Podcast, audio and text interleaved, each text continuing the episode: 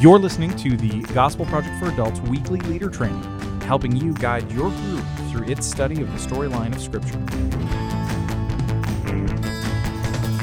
Hey there, thanks for tuning in to the Weekly Leader Training for the Gospel Project for Adults. I'm Aaron Armstrong, and today we are looking at Unit 26, Session 5, Jesus is Crucified. So this brings us to the end of this unit, and as the title states, we are looking at one of the most foundational elements of the gospel itself, Jesus' death on the cross.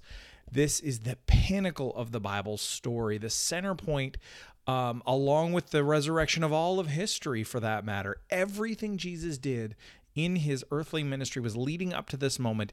Everything that happens in the Bible centers on it. And so that's what we're focusing on as we see Jesus mocked, rejected, and forsaken as he was condemned to die on a cross. So, having said all that, as much as I'd like to say that there's one thing that is a most important takeaway from this session, I think you can see even from that explanation that it's all important. Everything that you're looking at in this session really matters. You want your group to really understand the importance of Jesus' death on the cross. We talk about it a lot as Christians to such a degree that we can become almost overly familiar to the details, and when that happens, we can forget just how important it is. And so you want to take this opportunity to help your people remind themselves and be encouraged to see this with fresh eyes. Now, having said that, something that may come up as you study this passage, especially if you have some folks who are more interested in theology and spend a lot of time reading different books and blogs and listening to podcasts and stuff like that, is the question of what happened in Jesus' death, or what theologians will call the atonement. Now, there are actually a lot of bad books, blogs, and podcasts that are out there that will take the atonement and reduce it down to a caricature based on one of its aspects, specifically that of substitutionary, of its substitutionary aspect. And we'll get to what that is in a minute, but what they'll do is that they'll declare it an act of divine child abuse and a cosmic injustice. But in theological terms, this is hooey. The atonement itself is multifaceted and not something that can be reduced down to just one element. And so that's why when you look at the essential doctrine in this session, you're going to see that it's called aspects of the atonement, because there are, in fact, multiple aspects to it. There is this substitutionary component that Jesus died in our place on our behalf, that he literally substituted himself for us, which I think is fair to say is the core of the atonement itself. Without that, there actually isn't a gospel.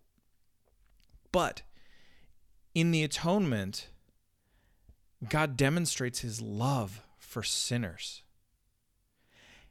He also, in the atonement, we get to see how seriously God takes sin.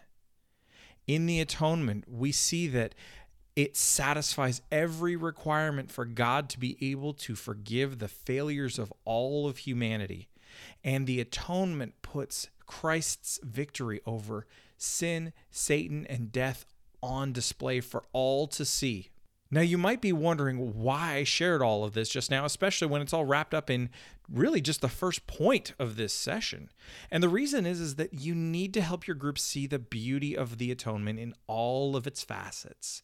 Again, don't reduce it down to just one. Don't hyper zero in on just one of them. Let all of those aspects breathe in your conversation and encourage them to see how all of them play out in Scripture, because all of them are important and all of them add to the gloriousness of the gospel itself.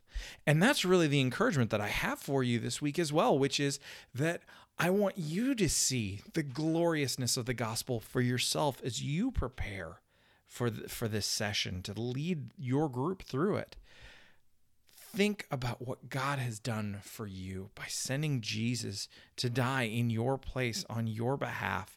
Think about how Jesus conquered sin for you. Think about God's love for you in that moment and rejoice in it. So that's all I got for you this week, but thank you for listening to this week's leader training for the Gospel Project for Adults. For more resources to help you guide your group through this session, visit gospelproject.com.